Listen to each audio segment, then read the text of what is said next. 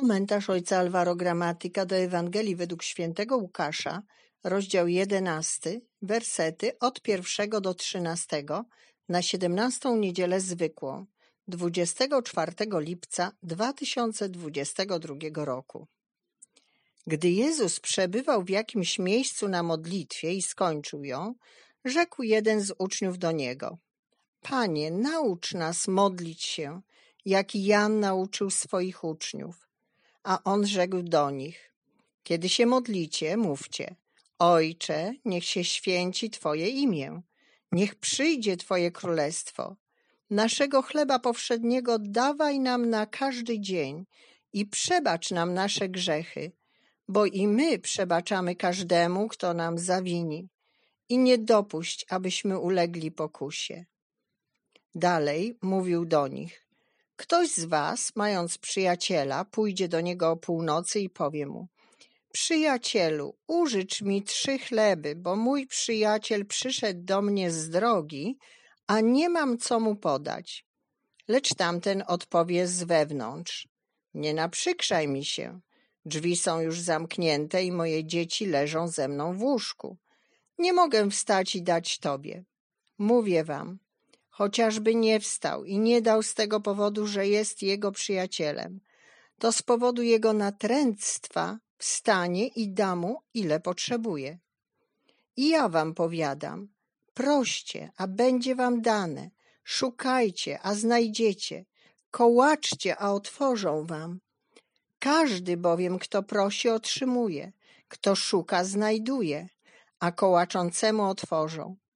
Jeżeli którego z was ojców syn prosi o chleb, czy poda mu kamień, albo o rybę, czy zamiast ryby poda mu węża, lub też gdy prosi o jajko, czy poda mu skorpiona, jeśli więc wy, choć źli jesteście, umiecie dawać dobre dary swoim dzieciom, o ileż bardziej Ojciec z nieba da Ducha Świętego tym, którzy go proszą.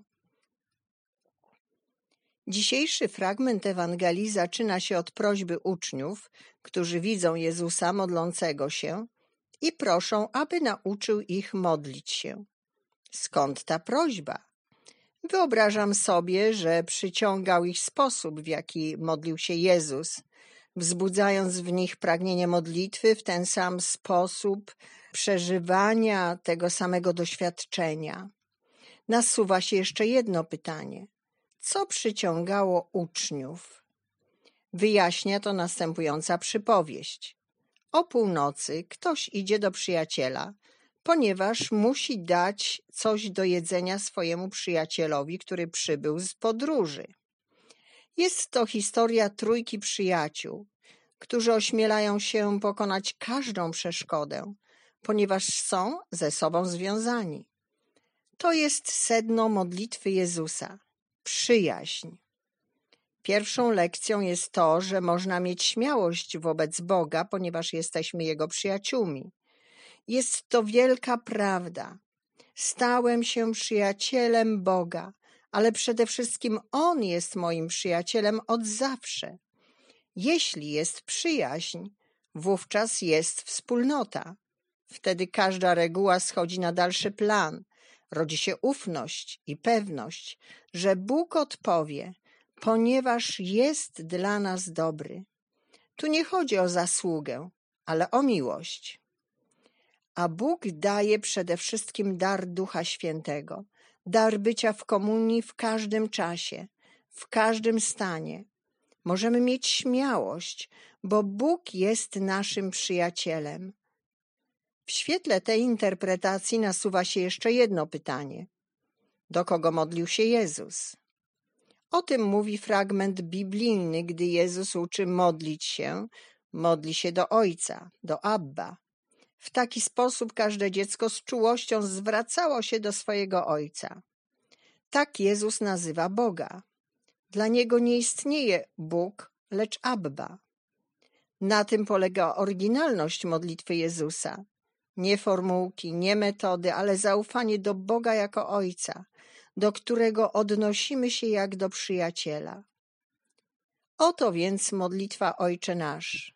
Chcemy, aby Jego miłość jaśniała w każdej sytuacji, mamy ufność, że On tak bardzo o nas myśli, że mówi nam, abyśmy Go prosili o to, czego potrzebujemy. A Jego miłość pozwala nam żyć wzajemnym miłosierdziem, dopóki między sobą nie poczujemy się braćmi, dziećmi tego samego Ojca. Modlitwa Pańska to przede wszystkim styl życia oparty na zaufaniu do Boga. Aby żyć tą przyjaźnią, najpierw uczmy się nazywać Boga Jego prawdziwym imieniem Abba. Skoro Jezus nazywa Boga Ojcem, my też tak Go nazywajmy. W ten sposób weźmiemy udział w modlitwie Jezusa i poznamy Boga jako Ojca. Modlisz się zasadniczo nie dlatego, że wierzysz, ale dlatego, że kochasz.